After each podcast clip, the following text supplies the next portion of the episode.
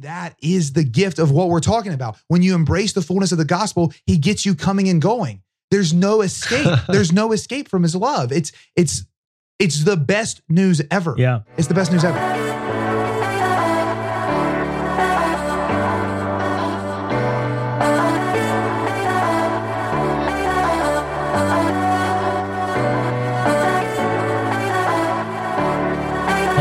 Welcome to Beyond Damascus, the show where encounter meets mission. My name is Dan DeMatte, and I'm joined here in the illustrious Damascus studio with my good friends Brad Piron, What's up, hey brother? hey, and Aaron Hi, Richards. Dan. I'll give you Hey, a fist bump this time. Yes. what nice. a pleasure to be here, gentlemen. Mhm. Um, Aaron, are you proud of my use of the word illustrious? It it happens infrequently, but when it does, it's spectacular. Yes. I did it all for you. You can feel his elation on this side of the table. If you're joining us for the first time, this is the show where encounter meets mission. Mhm. Our desire is to talk about those powerful Damascus moments, those life changing encounter moments where you encounter the living God Mhm. and your life is transformed because of that. But not just the Damascus moment. We're really interested in the conversation of what happens beyond Damascus. That that encounter with Jesus should lead to a life on mission. And our desire is to restore the missional heart of the church, to see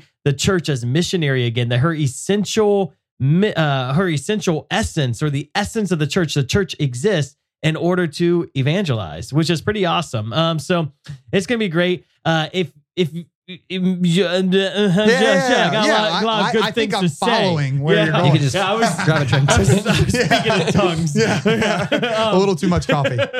but this is episode two. And so we did our last podcast was on the prosperity gospel and what's the difference between the prosperity gospel and the good news of the gospel and why Mhm. is the prosperity gospel a false gospel um, and what are the actual benefits and blessings of the the full gospel message and how do we convey the gospel without falling into the trap of the prosperity gospel but also how do we convey the fullness of the gospel without falling into the trap of not actually sharing the good news that Jesus Christ came to Yeah. give to us. Yeah. And the last conversation was awesome. I really enjoyed it. Uh, I thought it brought a lot of different things out. What what were you guys excited about with the last conversation? Yeah, I think for me it was probably um just the the idea that our relationship with Jesus isn't transactional but transformational. The idea that it's it's not in giving X amount of dollars like you were saying Dan or like X amount of hours as you were also saying that we in turn get some temporal blessing, but it's actually the the question of the Christian life is to what degree have I given my entire self to the Lord? Yeah. That's the only X is X percentage of me has been given over to the Lord because when I give everything over to him, that's when I can be sure that I'm in his will and that I'm living out the life that he's calling me to. And that will come with a variety of blessings, which we're going to talk about a little bit in this episode. But our relationship, and, and again, we focused on relationship a lot less episode, but our relationship with Jesus is primarily transformational. I enjoy just having these conversations. I mean, uh, so many times we- are afraid to engage in meaningful conflict because we're afraid to actually summarize what it is that we believe and and be willing to look someone in the eye and say like this is why I disagree with you. So uh, it's it's funny here at Damascus I've sort of over the course of time been the one to have many of these critical conversations about Mhm. hey why does Damascus teach this or why does Damascus say that and inevitably it always boils down to like hey if if we realize we're on the same team here Mhm. like we can we can cross a lot of this ground a lot quick a lot quicker Yeah. Yeah, Yeah. I think it was so good too how we just kind of we we dove into what is the prosperity gospel, Mhm. what is the full gospel message, and how do we convey the gospel in the boundaries of the church's magisterium, right? And that Brad, you brought up this cool part that like we have to, if it's a, a ball field, right, we have to Mhm. stay in the boundaries, and the magisterium gives us wisdom and guidance on what what is truth. Um, but that if we if we avoid the sidelines and if we don't kind of really sh- like work on Mhm. pressing in with these difficult questions and, using these the difficult conversations Yeah. and use the whole field we we're not going to have a great game and we're not going to advance the ball forward and Mhm. um and that's uh, yeah as you're saying Aaron this is a tough conversation but it's an important Yeah. conversation and I think sometimes we're afraid especially publicly of having tough conversations because we're afraid of criticism and Mm. we can't be afraid of criticism. We we have to wrestle with these concepts and engage, and we can't be afraid uh, we don't want to throw the baby out with the bathwater, which is right. The, remember the what craziest, The craziest phrase ever. Yeah, how do we keep coming already to that? determined I think we may have mentioned that a couple shows ago. I think we did The- too. Uh, the Jack Jack is identifying. Yes, that joke That has did in happened. fact happen before. Our producer's like, I've heard that joke so many times because I had to re-listen to your podcast. uh, I don't know what was I going to say. I don't remember. It was I- a good point. I point, had a really Aaron. good point. I'm Yeah. Sorry. so here's here's the prosperity gospel. If you if you didn't catch the first episode, you'd be uh, remiss to miss the first episode. Yeah, so go, go back, back and to it. listen to it. But it's essentially the the problem with the prosperity gospel is to say that if you do this, then you'll receive this. So if Mhm. you have faith in Jesus and you give evidence of your faith with Jesus by giving time or by giving treasure, then Jesus will benefit you Mhm. by giving you wealth and health and he'll Mhm. benefit your family with wealth and health and it's almost a wealth and health gospel that Mhm. wealth and health are the end versus Jesus Yeah, relationship right. with Jesus as the end and it's as you were saying Brad transactional and you know a lot of times the way I kind of if I'm going to question a preacher it, one of the signs I would say that maybe the prosperity gospel is being preached and we should be alarmed uh, is by the lifestyle of the preacher themselves and there's something Father Thomas Dubay in a book he, he wrote called uh, Happy Are You Poor. He talks about these two principles um, that the, the gospel demands of us. Uh, one principle is um, that when we live a life of simplicity, detached from material things, we give apostolic credibility, right? That um, that when I, I I am clothed with gold and treasure and material possessions, I actually lack apostolic credibility. He also talks about that if we truly believe that we're living not of this world but for the world to come, we we rob our pilgrim witness by living for the material pleasures of this world. And I think one of the things, you know, I remember as a kid just watching like TBN, uh, which was like the uh, where a lot of times, you know, the this idea of like, oh, give this money Yeah. and all. With the The- televangelist. Yeah, yeah, and I, I would always be like, My favorite. Channel. channel. Your favorite channel Um, so- of all of the channels. That's your favorite. But even as a kid, I would, I would, I'd be like, it doesn't make sense. You're all dressed in to the nines, and you're decked Mhm. out, and you're in all this, like all these riches. Like how, like where's your credibility that you're living for this simple poor man to name Jesus? And Mhm. um, there's something about living a life of simplicity that gives apostolic credibility or shows a pilgrim witness. What do you guys and think then about you've, that? You've witnessed here on the show even of, of many times where we've come into contact in relationship through our work here at Damascus with individuals who truly have access. You know, they're they're kings of the world. Uh, Yeah. that are that are exercising, you know, the, the, our our call toward dominion.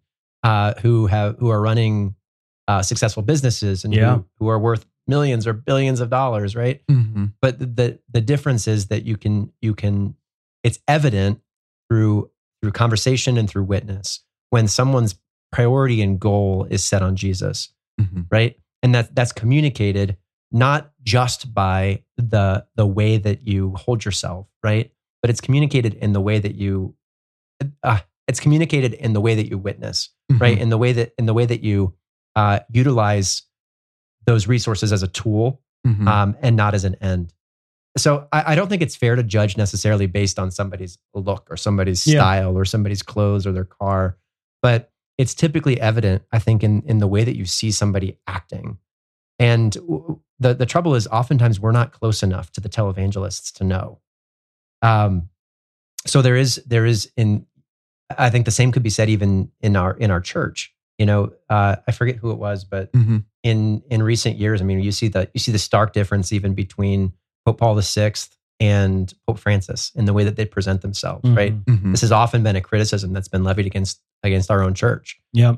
Uh, and you, you you have to look a little bit deeper, but at the same time, there's there's a responsibility of on behalf of the minister of the gospel to make sure that I'm communicating clearly. Mhm. Yeah. Well, before it, the episode won't we were bantering back and forth on ideas. We were talking about, um, you know, you have the the prosperity gospel on the one Yeah. hand, which is what the phrase has been coined, right? Yeah. And then sometimes people use the phrase the poverty gospel as the opposite end of the spectrum, where God wants us to live this life of destitution and Mhm. that no Mhm. good will happen to us because we're just called to suffering. Versus, and like somewhere in the middle, you have the Catholic tradition, which would be embracing the virtue of gospel poverty, where Mhm. it's uh, a virtue that um, is freely renouncing the things of this world or living a simple lifestyle for Mhm. the sake of the kingdom so that the resources that God has given you are used for the disposal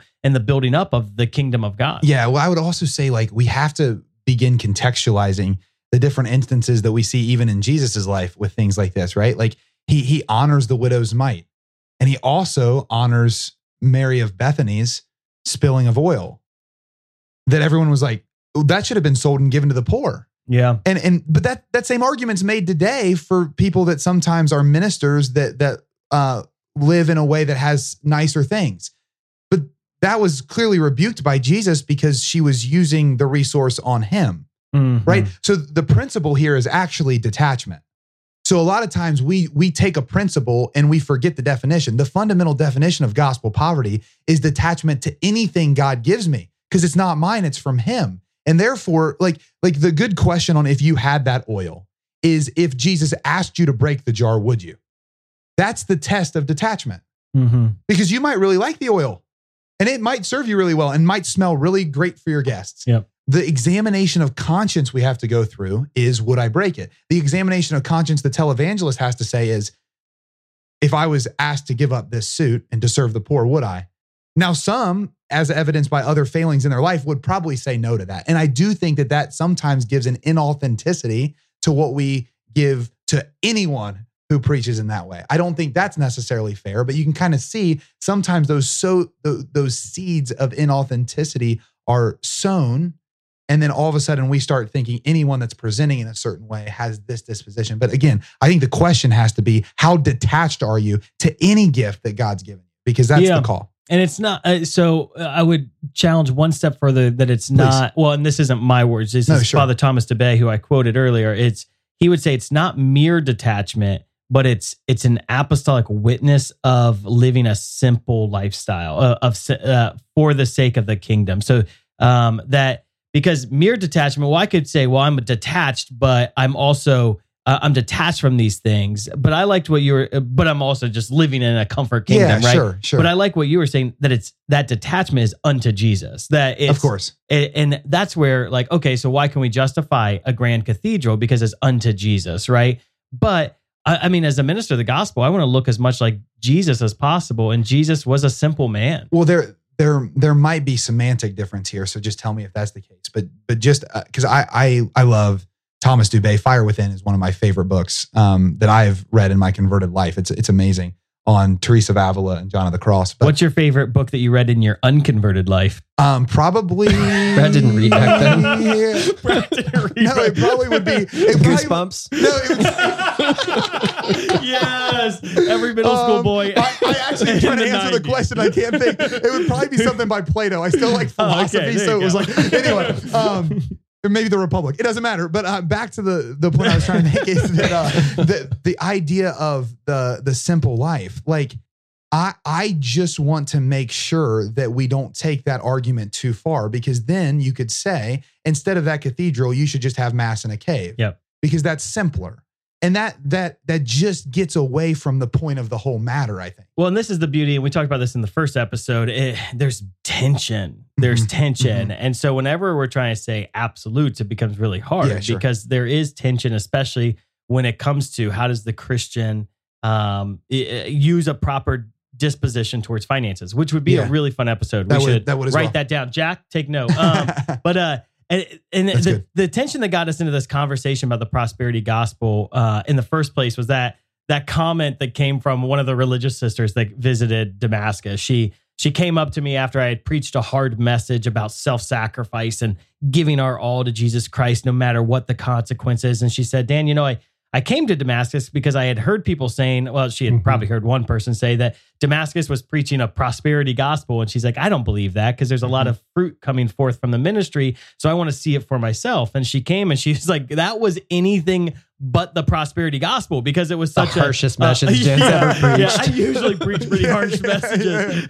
You should die. yeah. My last message to my youth group. Uh. So I'd been at St. Patrick's for like seven years. I was leaving that parish to, to do ministry elsewhere, and my the title of my last message to them was "I hope you die." that was the talk topic. That's Uh, the best. but uh, because I you need to, you need to bring that back. Yeah, yeah, yeah, yeah. I hope. um, but you know, she's like, this was anything but the prosperity gospel. And Aaron, you you struck the question. Well, why is it that people think we're preaching the prosperity gospel here? Like, uh, and I told her, I was like, I laughed because I said, well, it's so funny because people they can't even hear the good news of the gospel any, anymore because we've bought into such a darkened mindset that God wants bad things for us or he just wants us to suffer Mhm. that when we hear the good news of the gospel, we we we think it's a false news or a false gospel. And we're so afraid of the prosperity gospel that we're like, no, no, no, anything good all of a sudden has to be a false doctrine. The, the two areas that I've seen, I guess, most called into question here at Damascus have been uh, both surrounding kind of, kind of our expectation that when we pray, that God responds, right? So the the first, I think the the first most common is this this idea that I can actually hear God's voice in prayer, and that I can be in in intimate relationship with Him.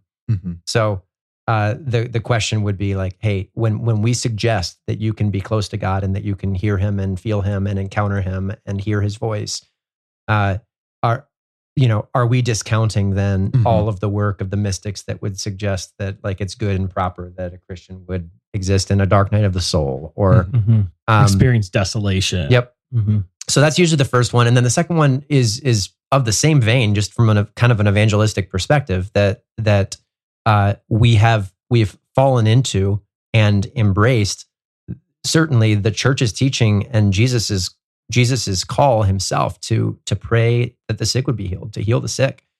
And uh, you know it's it's part of our missionary mindsets now that the first when faced with adversity first pray pray in faith Mhm. right? And uh, you know the, the question it, it's the question of the ages. It's constantly raised well you know if if i pray in faith and nothing happens right does that mean that my faith is called into question? Or if i pray in faith and something does happen does that mean that i'm discounting the church's great richness of uh, redemptive suffering Mhm. so those are Mhm. usually the two areas that i hear um, that that criticism's been identified toward at least what we're doing here Mhm. Yeah, and perhaps it's it is that because we're talking about Jesus is healer Yeah. and that Jesus desires to heal, that that sounds it could sound like whoa whoa. It, I, I've seen a false presentation of the gospel that talks about healing, right? And so it's almost like an, a, a, a fear that I don't want to fall Yeah. prey to a false doctrine. Yeah. And- but in fear of not falling prey to a false doctrine, sometimes we close the door to, To- the true and authentic to the gospel yeah message. to the gospel itself and the and the Mhm, mhm. specifically articulated words of Jesus, Yeah. which is which is a difficult pill to swallow. Yeah. Yeah. Well, I mean, even false prophets, though, so you don't want to always say this, spec- like, because even false prophets will use the words of Jesus and Yeah. twist them for their false narrative. And It's it's a little different in the commissions, the commissionings, Yeah. right?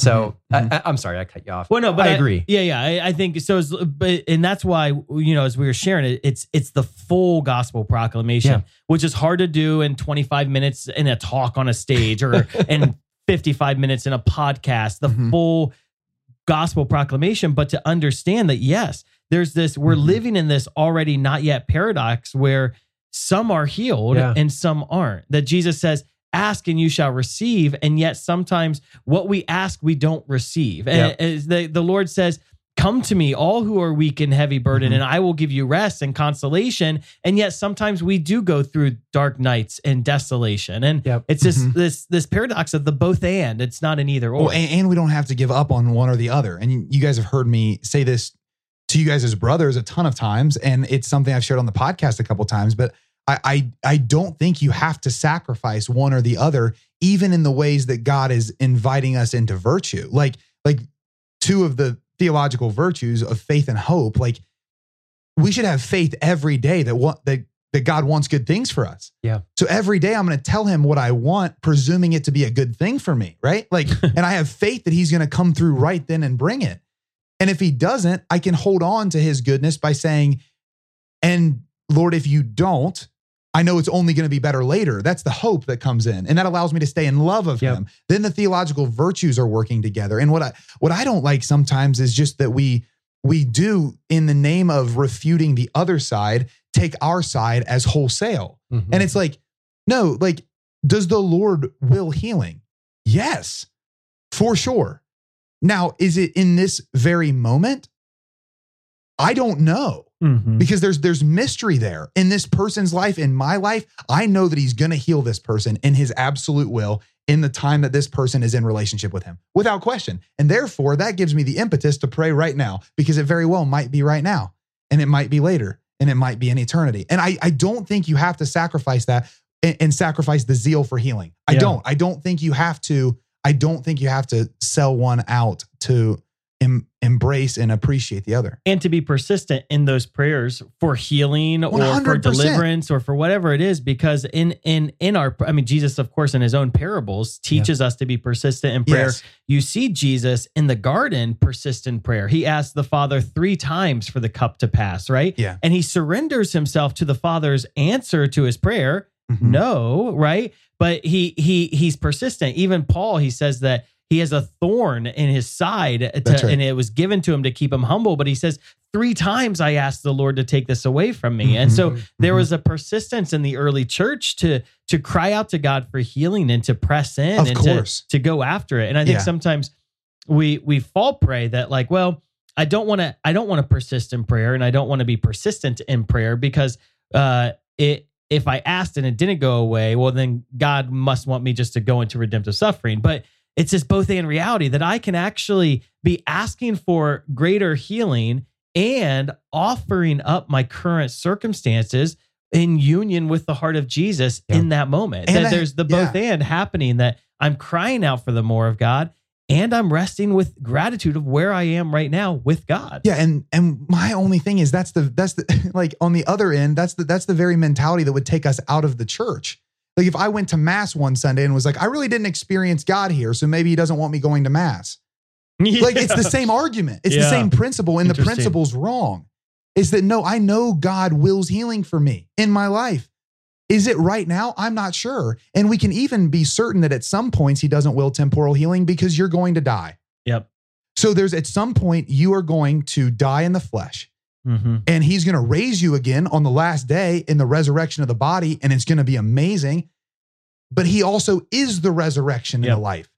And so he very well might take away that once thought to be definitive life-ending disease. Well, and even this paradox of desolation and consolation that you're talking about, Aaron, is that the we, I mean, it, the end game Yeah. of the good news, the end game is healing, and the end game is eternal consolation. Yeah, there right? no That- desolation in heaven. yeah, there's no desolation in heaven. There's and, and like it's every tier. of desolation Yeah, every tier will be so. Of course, we want to preach the end game, of right? course and we want to rest in this tension that okay this is the already not yet so like we we can sh- like this is the lord's desire for us is eternal rest with him eternal consolation eternal joy and yet we have to understand that sometimes the lord uses these seasons of desolation to draw us deeper into his own heart that leads us to that eternal reality Yeah. So so playing devil's advocate. So how do how do we then reconcile that with the fact that through thousands of years of church history we have this consistent messaging of the value of suffering and the or and the life of poverty.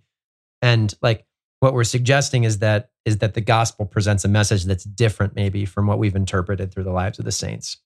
i always think i always think that like suffering is accepted not sought after. Now again we, we have to differentiate this because we obviously fast and do different things mm-hmm. but to hear what i'm saying not what i'm not. It's it's i i think that like i i contend for healing. I contend for the already. If the already doesn't come i accept in god's providence and his love the not yet but but I am constantly pursuing the kingdom of God because it's at hand. That it just that never has to leave you for you to accept that. And in the case that that doesn't come through, I can still use my suffering unto the works of the Lord. It- it- I don't think that that's that outside of the bounds of easy rationale and easy practice. Like it is simply a everyday like it.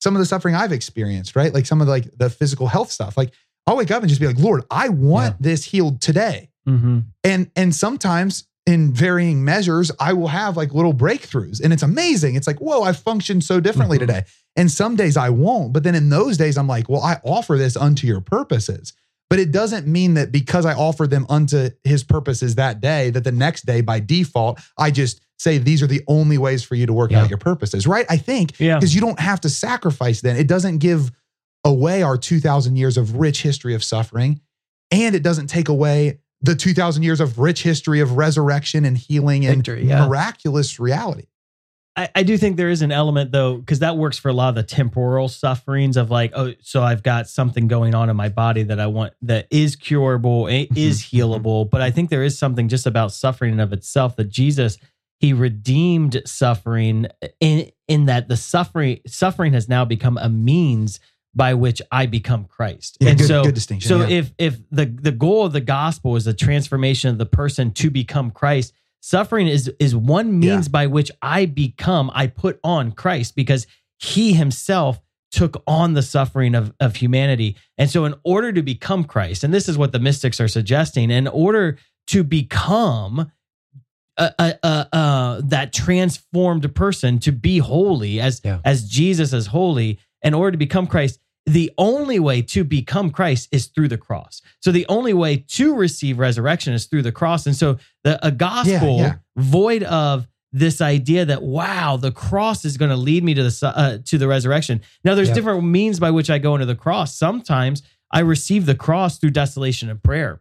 Sometimes I receive the cross through desolation in my physical life through ailment and suffering in the in the in the physical temporal sense. Sometimes I receive the cross through suffering and relationships and uh and Jesus received Yeah. that in Yeah. all ways, right? Yep. And through the interior life, through the the the life with um his friends, through the physical reality, but it's it's Yeah. that process that sanctifies me that makes me Mhm. like Jesus. definitely definitely and i, I think man it, it's just the like it, it's it's nuanced in the sense that again to your point dan there's there's different types of suffering we're going to experience i would say that in my life as i've gotten to know jesus more and fallen more in love with him one of my deepest sufferings is that my heart breaks that i don't know if all of these people are going to be saved like like that's a huge suffering in my life like i Mhm. literally was leaving a coffee shop today talking to a brother and as i'm talking to him i'm just like I I don't know if we're gonna get all these people. Like, just look around. Like, we're in Columbus, you know. It's like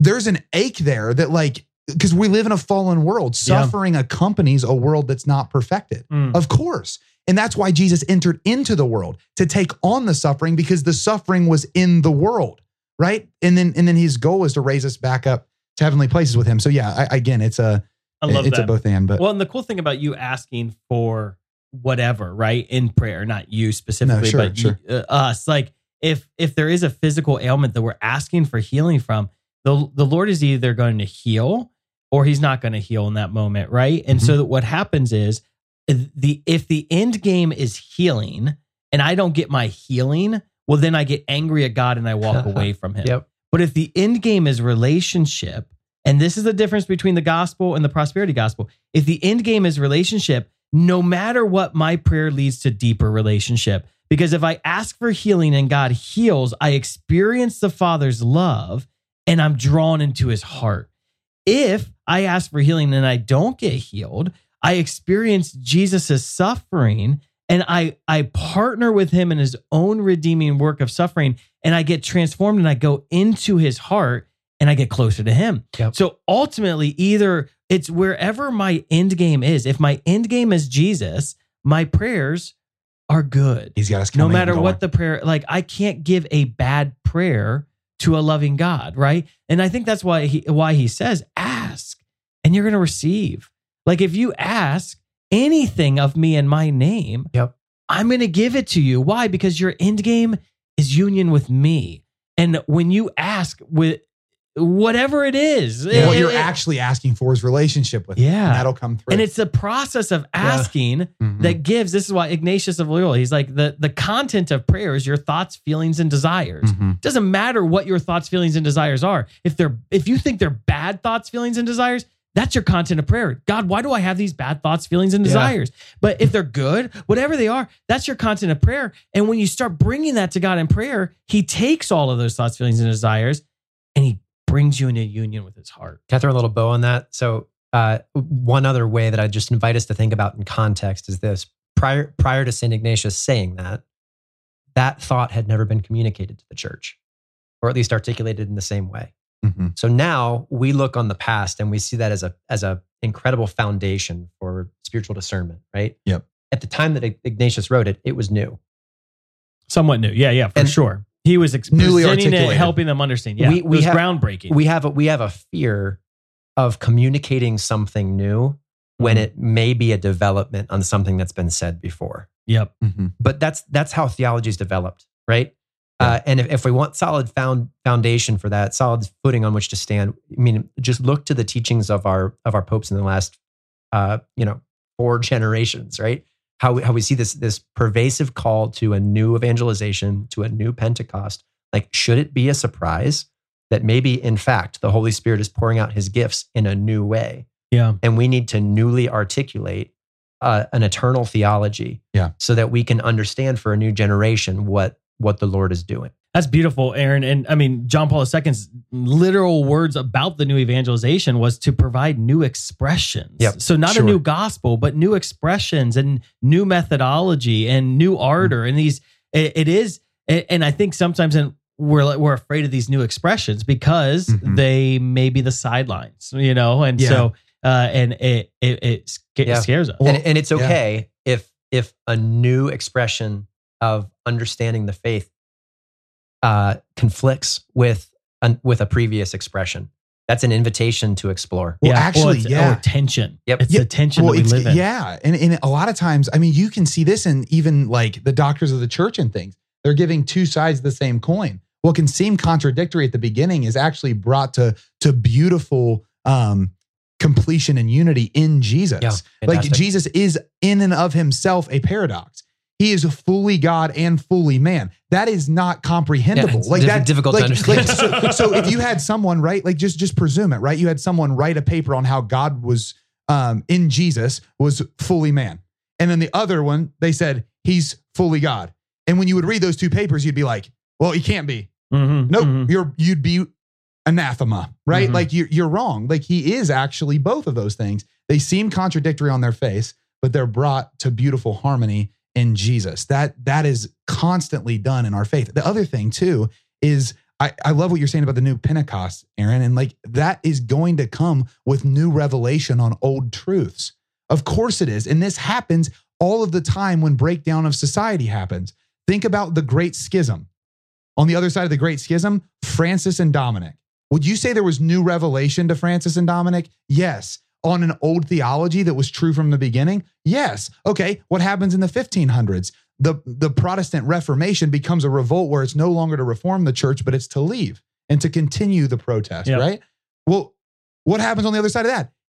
Ignatius of Loyola, Yep. who then states things that are new revelation from a place. Well, also the Council of Trent, but we don't even have time to go into all the things. But like, but then then think about now though, it's a mass exodus from belief at all. Yep. And of course, there's going to be new revelation on Yeah. no. I need you to bring the stakes have never been higher Yeah. correct. Well, and of we're course, living God's post respond in that way. enlightenment, but Yes. like in the secular world, like never before. Yeah, Right. and it's and it's it's it's. Uh, I love how you're saying that, uh, new revelation, Brad. It's the you know, of course, there's Jesus Christ is the, final revelation, of course. the fullness of the revelation. But are we going to say it- we it- know Jesus Christ but it- fully at any point? It's a new unpacking of Jesus of that has been revealed to us He's infinite. with these new expressions. Oh, that's my least favorite pushback ever. And I, I love that you stated it because because a lot of times it'll be when you say something like new revelation on an old theology that's been ever ancient and is always ever new. Like you don't you don't trade the ever new for the ever ancient. Yeah. Yes, yes, Jesus is the fullness of the revelation of God. But if you're going to sit before me and tell me you know everything about Jesus, you're wrong. you're wrong. Yeah. And so, of course, over time, he's he's unpacking in these new ways for the generation that needs saved, a way of articulating him that brings them to himself. That's not outside the bounds Yeah. of what the church has set so beautifully, but is in the field of play. Like, I just yes, like you don't have to. You just don't have to sacrifice something there. It's it's both of those things. Okay, it's been promised and it will be delivered. We talked about the five blessings that flow from the good news. This was in the first episode. We teased you with it. We didn't give it to you. And now in this ex- this episode, we've teased you with it. Now we're going to give it to you. Yeah. Okay. And uh, I'm just, we're going to call these five blessings that flow forth from the good news of the gospel. They're not the five blessings because it there's The definitive. there's the so definitive many five. blessings that flow. Yes. So if you don't like the words we're using right now, you can leave a comment um, because we're just going to share some of the good things. This is good news, and I think eh, some sometimes we can fall prey in running away from the prosperity gospel. We can fall prey that we actually don't even preach the good news of the gospel. That the I was listening to uh, a message the other day from a preacher, and he he was he was preaching because I was researching, you know, a little bit about the prosperity Mhm. gospel. He's preaching against the prosperity gospel, but he's preaching against the prosperity gospel. When he got to the gospel and when he presented the gospel, it was just so miserable. There was no goodness to it. There, it was as if his hostility towards the proclamation of the pros, the the false doctrine of the prosperity gospel led to this very um an anti-gospel as well that Yeah. that Mhm. Jesus did not want goodness for us, right? And that our lives were meant to be just marked with nothing more than than suffering until we died. And Yep. so we're going to talk about these five blessings that flow forth. The first one is forgiveness and mercy.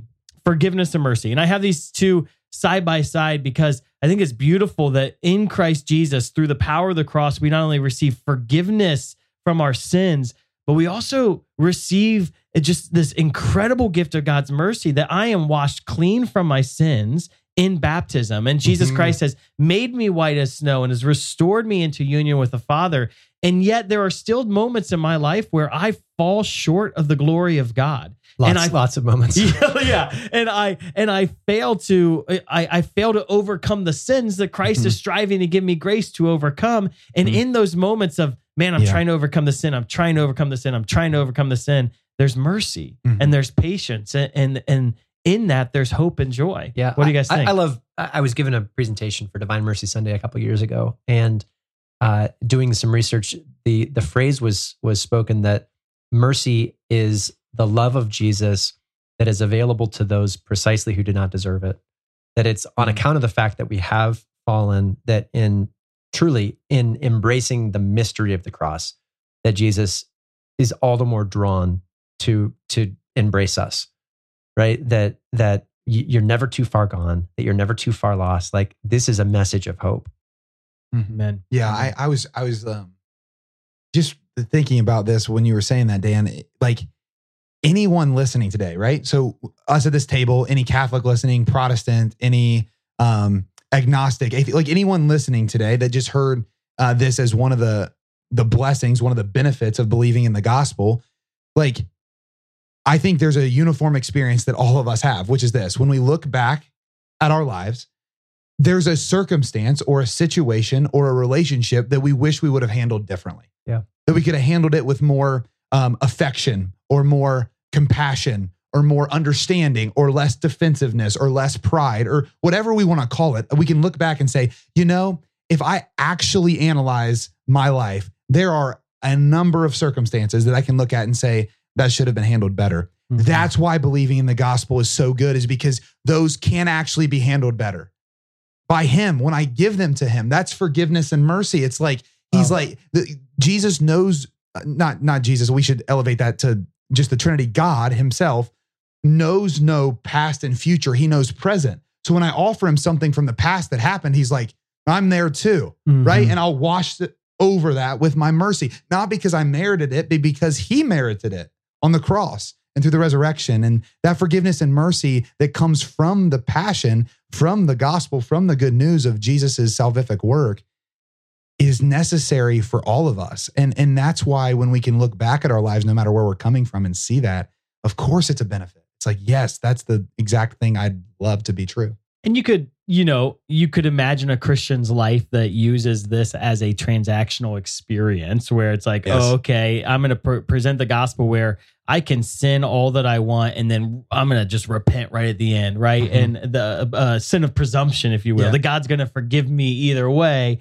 And so you're just, it's a transactional, which is the same flaw of the prosperity gospel. Whereas in the waters of Bethesda, the story of Bethesda, right? The the the story is so powerful because the the word, the Mhm. name Bethesda is house of mercy, house house Yep. of grace. And the disgrace go to this house of grace or this house of mercy. And Jesus is saying, you don't have to get into the water, Bethesda. Yeah. I am Bethesda and I'm coming to you. That Jesus is mhm. the mercy that you seek. So once again, the end game is Jesus. That when when we're struggling with our sin and the power of the cross is I find freedom from my sin. And as I struggle with my sin, I rest in mercy himself, who is Jesus. Mm. And in mercy, there is no self-condemnation. Mhm. And in mercy, there is no shame. There, there, there is hope and there is rest that Jesus Christ loves me Mhm. in relationship with him.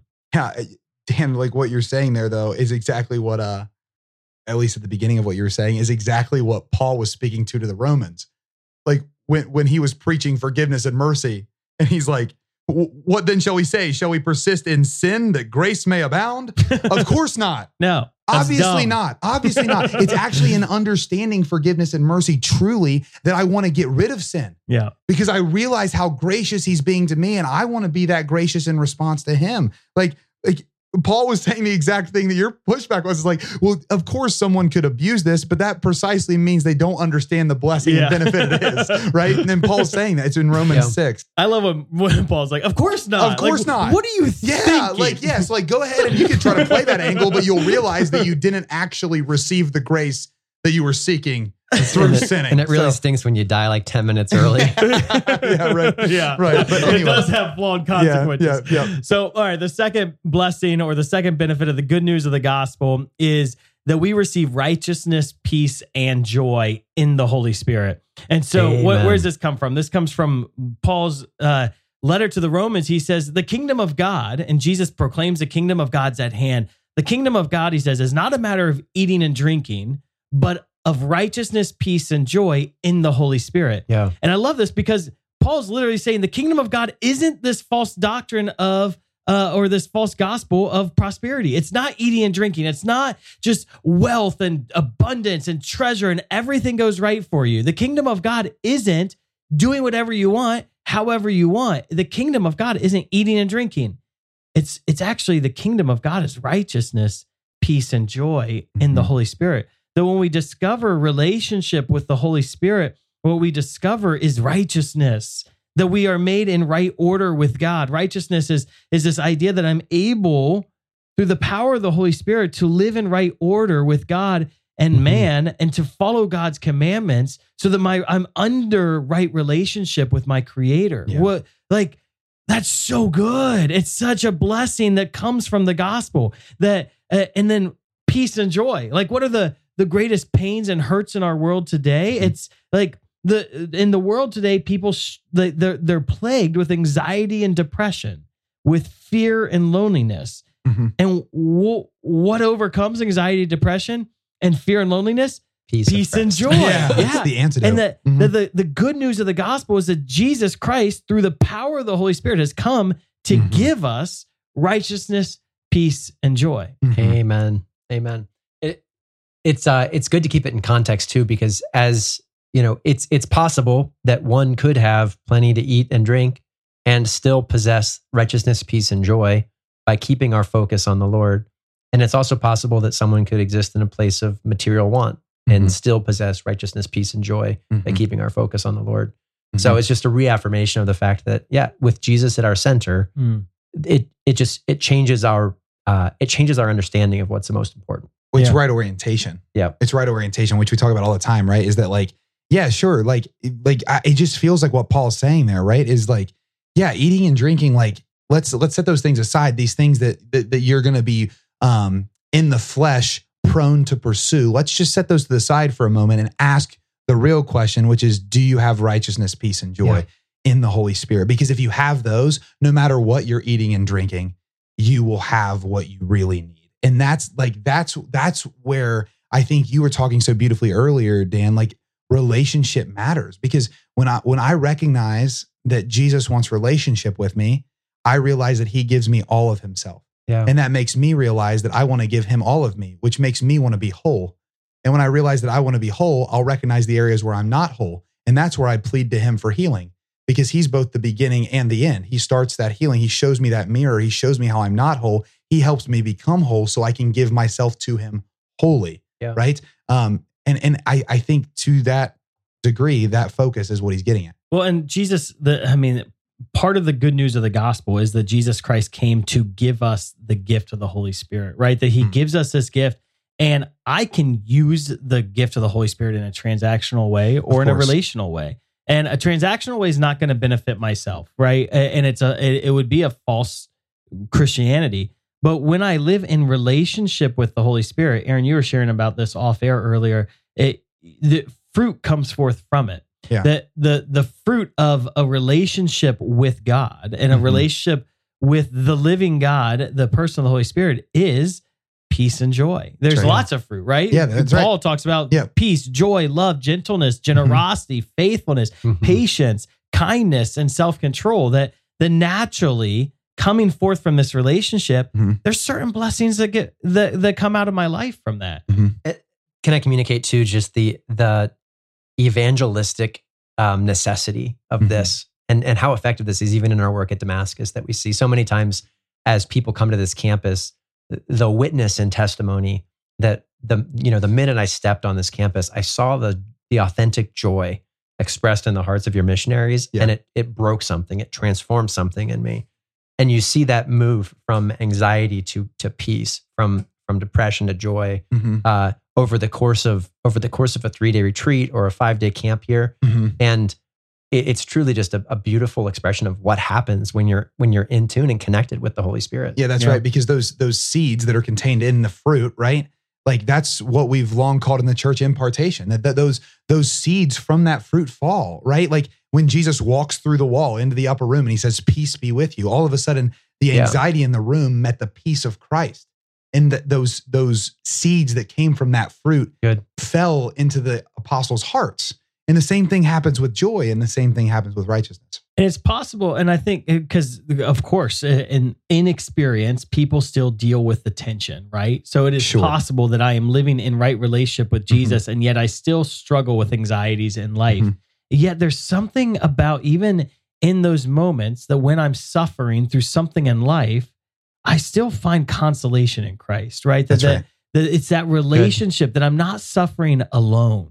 Mhm. And and they may not describe that as peace, but to know in relationship with Christ, even in my, if you will, earthly diagnosis of anxiety, Mhm. I have peace in knowing that I'm not alone. And Yes, there's that's- great, that's there's great, that's the peace that only the kingdom can bring. Mhm. That that because Jesus is the kingdom. And so when I know that he is here, I may still struggle with an earthly reality of anxiety, yet I have this transcendent peace of knowing that God is here. And there's no permission to cling to that, though.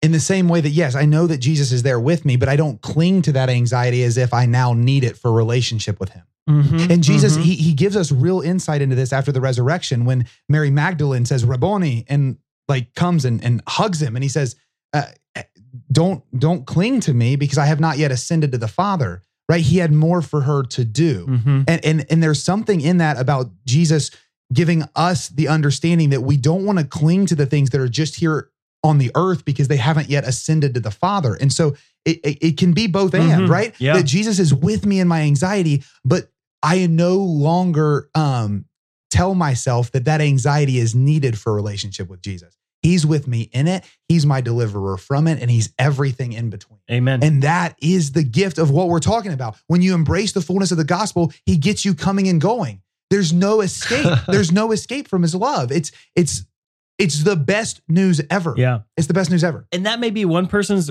experience and reality, and another person's experience and reality may be that when they give their life over to Jesus, literally anxiety just Yes. disappears. Yes. And and we've seen it countless times that people are just healed in the moment, right? And they're so like that is a that is good news. Yeah, well, and part of them how can we not be excited about Jesus Christ healing someone when they right. offer their lives as a living sacrifice? It's that repentance leads to the outpouring of the kingdom. Well, and it's relationship. Sorry, like it's just like we keep going back to it, but like the Lord broke through in that person's life to alleviate anxiety from their life for the sake of relationship.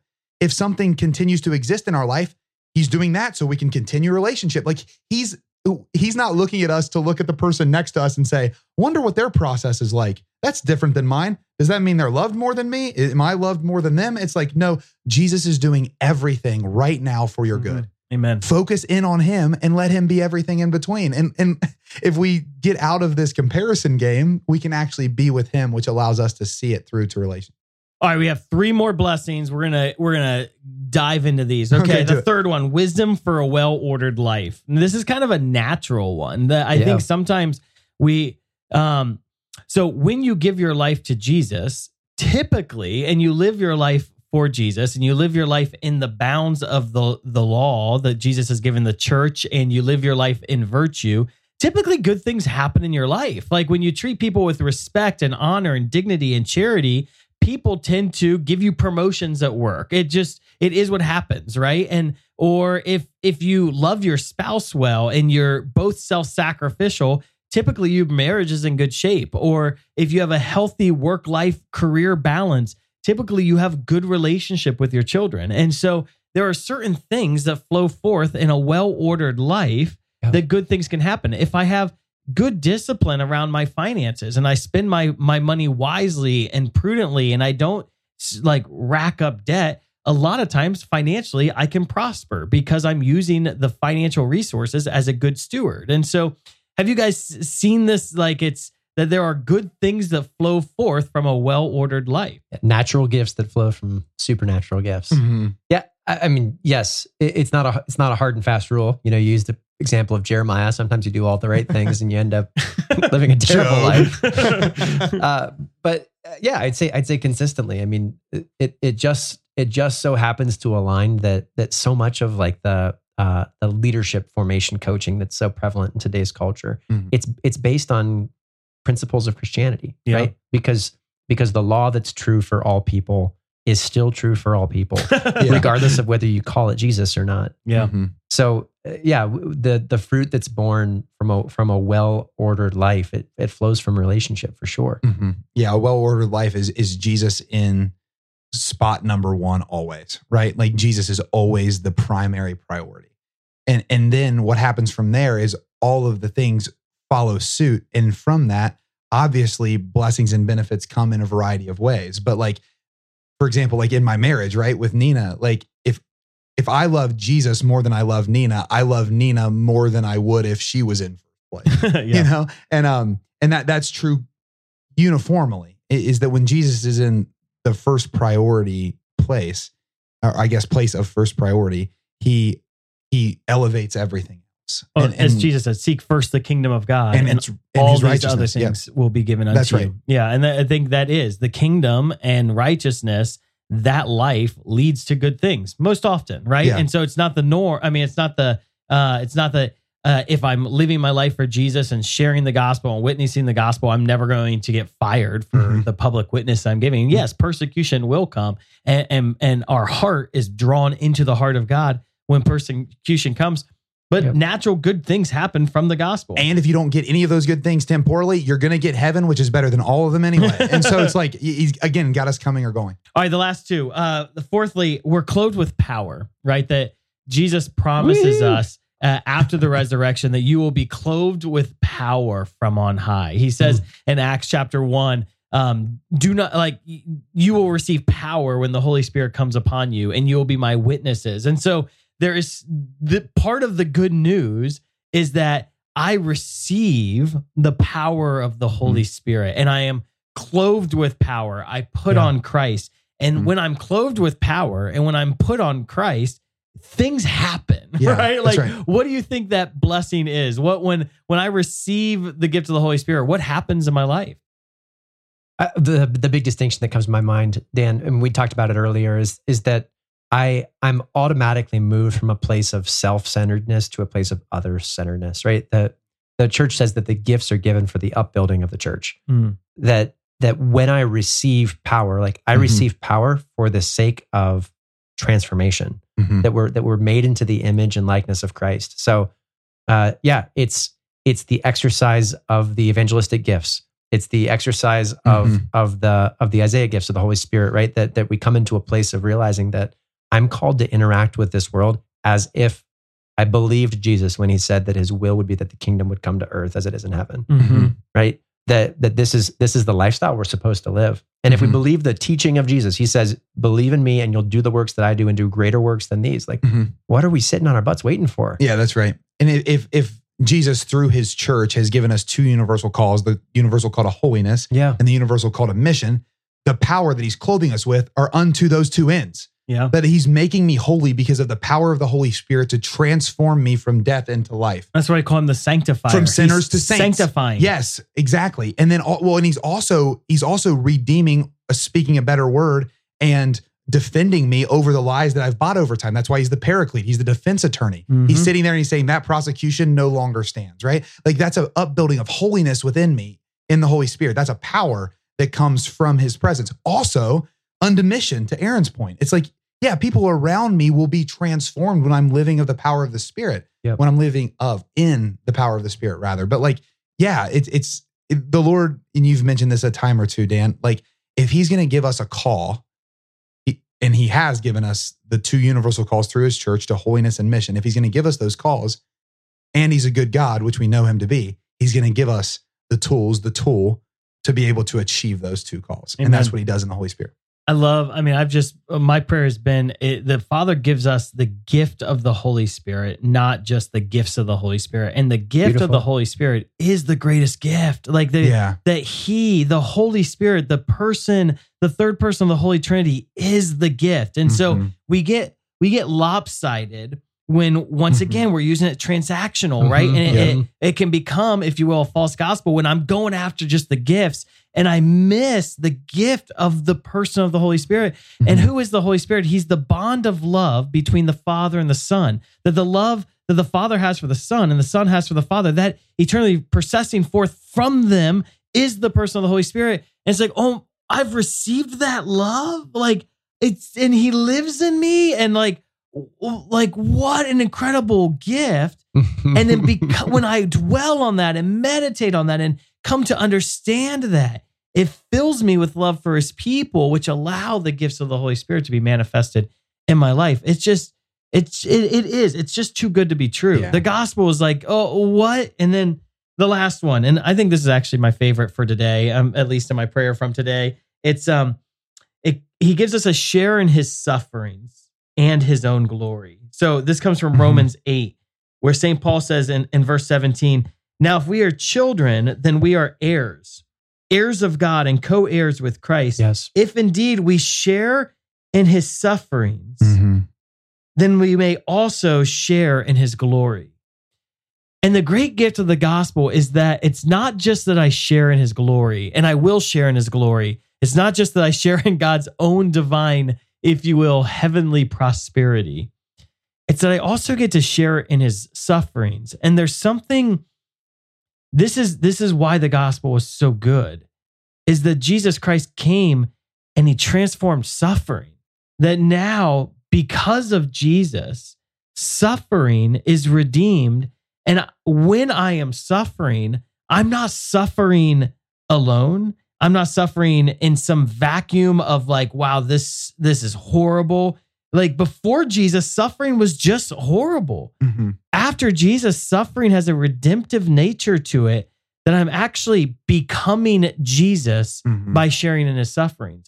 That this sharing his suffering is actually a blessing when it's united with him because now through suffering, I'm I'm getting Jesus's heart. Mhm. I'm getting Jesus's life. How have you guys experienced that? it's it's the redemption of the irredeemable right? It's it's the fact that that jesus he takes unto himself the one thing that we had that we couldn't that we couldn't give in any other way. I was i was just teaching on the the miracle of of Good Friday to our missionaries, and the the idea that like I share I share in the sufferings of Christ, and then in the cross, I'm actually invited to unite them Mhm. in such a way that like that the weight that I carried can now take upon itself like that same um Mhm. the same joy of redemption like the same it, it can participate in redemption through the connection that we have in intimacy when we come into into alignment with him Yeah, that's amazing. Yeah. I, I think um I think the way I experience it is just in the invitation that he gives to me, which is the same invitation that he gave to the apostles. It's come with me through the cross to the resurrection. Mm-hmm. Come with me through the cross to the resurrection, not divorcing the two. We're going to walk this entire road together all the way through. And um and I've experienced it in so many ways in my life going through different crosses that have led to resurrections and there's some parts of my life where I'm still walking up Calvary. There's some parts of my life where I'm at the foot of the cross. There's some parts of my life that have been resurrected. And it's just this constant uh, exchange with him where I see where I'm at along that road and I ask him if I can accompany him.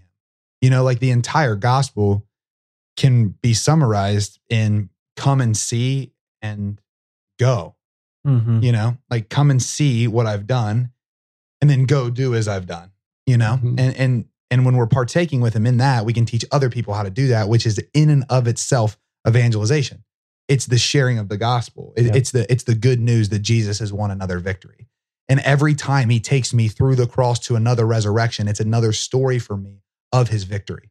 And that's another testimony for me unto evangelization. It's an opportunity for me to go out and say i've been risen with christ again and he wants to do that for you.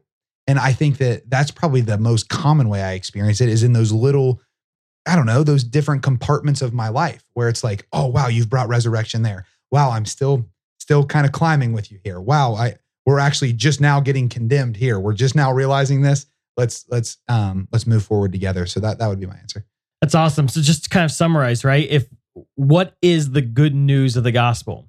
The good news of the gospel is that Jesus Christ has freed us from our sin and he has allowed us to experience forgiveness and mercy.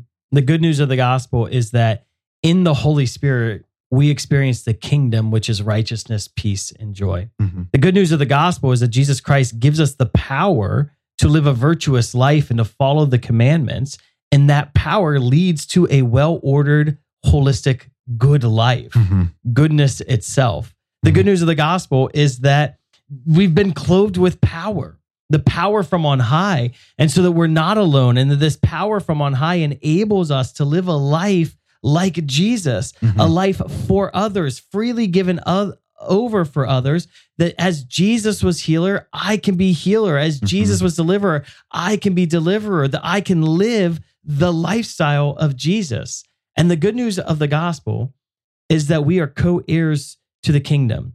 And as co heirs, we share in his suffering so that we might also share in his glory. And Mhm. Jesus has redeemed suffering so that we draw closer into his own image and likeness and become more like him. And that leads us to his glory. and that's It- also the very reason he brought in healing as well. Both of them lead unto him. it, it just it's insane. It, it, it is so beautiful. It actually if you're joining us if this was your first episode welcome to the to the show. It's a it's a, a ride. Woo woo giddy up. Um the last three weeks have been really fun. A few weeks back we hit on good friday and we really tackled this understanding of the beauty of the cross and redemptive suffering and then we looked at the prosperity gospel and why it was a false gospel and how the good news of the gospel actually leads to true and lasting life and today we broke open these benefits of the good news, the blessings that flow forth from this. It's a it- you can't present it in 30 seconds. It's Mhm. not a flash clip. But listening to all of these different messages, it allows us to understand, wow, this is the already not yet. This is the tension that we Mhm. wrestle with, Mhm. and this is good. Mhm. God is so good. Let's close in prayer. Mhm. Aaron, you want to close us? father and the son and the holy spirit amen Amen. Lord, we pray that these wouldn't be just words that we hear and digest and think about, Lord, but these would be an invitation to relationship and encounter with you.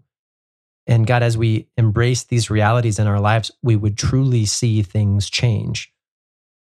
So, Jesus, I pray that anyone listening today, as they come to encounter you more fully, might truly enter into relationship with you that transforms in all of the ways that we've discussed here on the show and in ways that we haven't even thought of or dreamed. God, we pray that you would touch each and every one of our hearts, draw us into deeper connection with you, show us what it's like to live in relationship, and let us taste the fruit that you have won and that you desire to share. Mm-hmm. We pray this in Jesus' name. Amen. Amen. Name of the Father, and the Son, and the Holy Spirit. Amen. Amen. Thank you for listening to Beyond Damascus, the show where encounter meets mission. If this uh, episode or any of our podcast episodes have been encouraging to you, we encourage you just to invite people to join in and listen so that the gospel may be proclaimed and mission can be restored in our church again. God bless.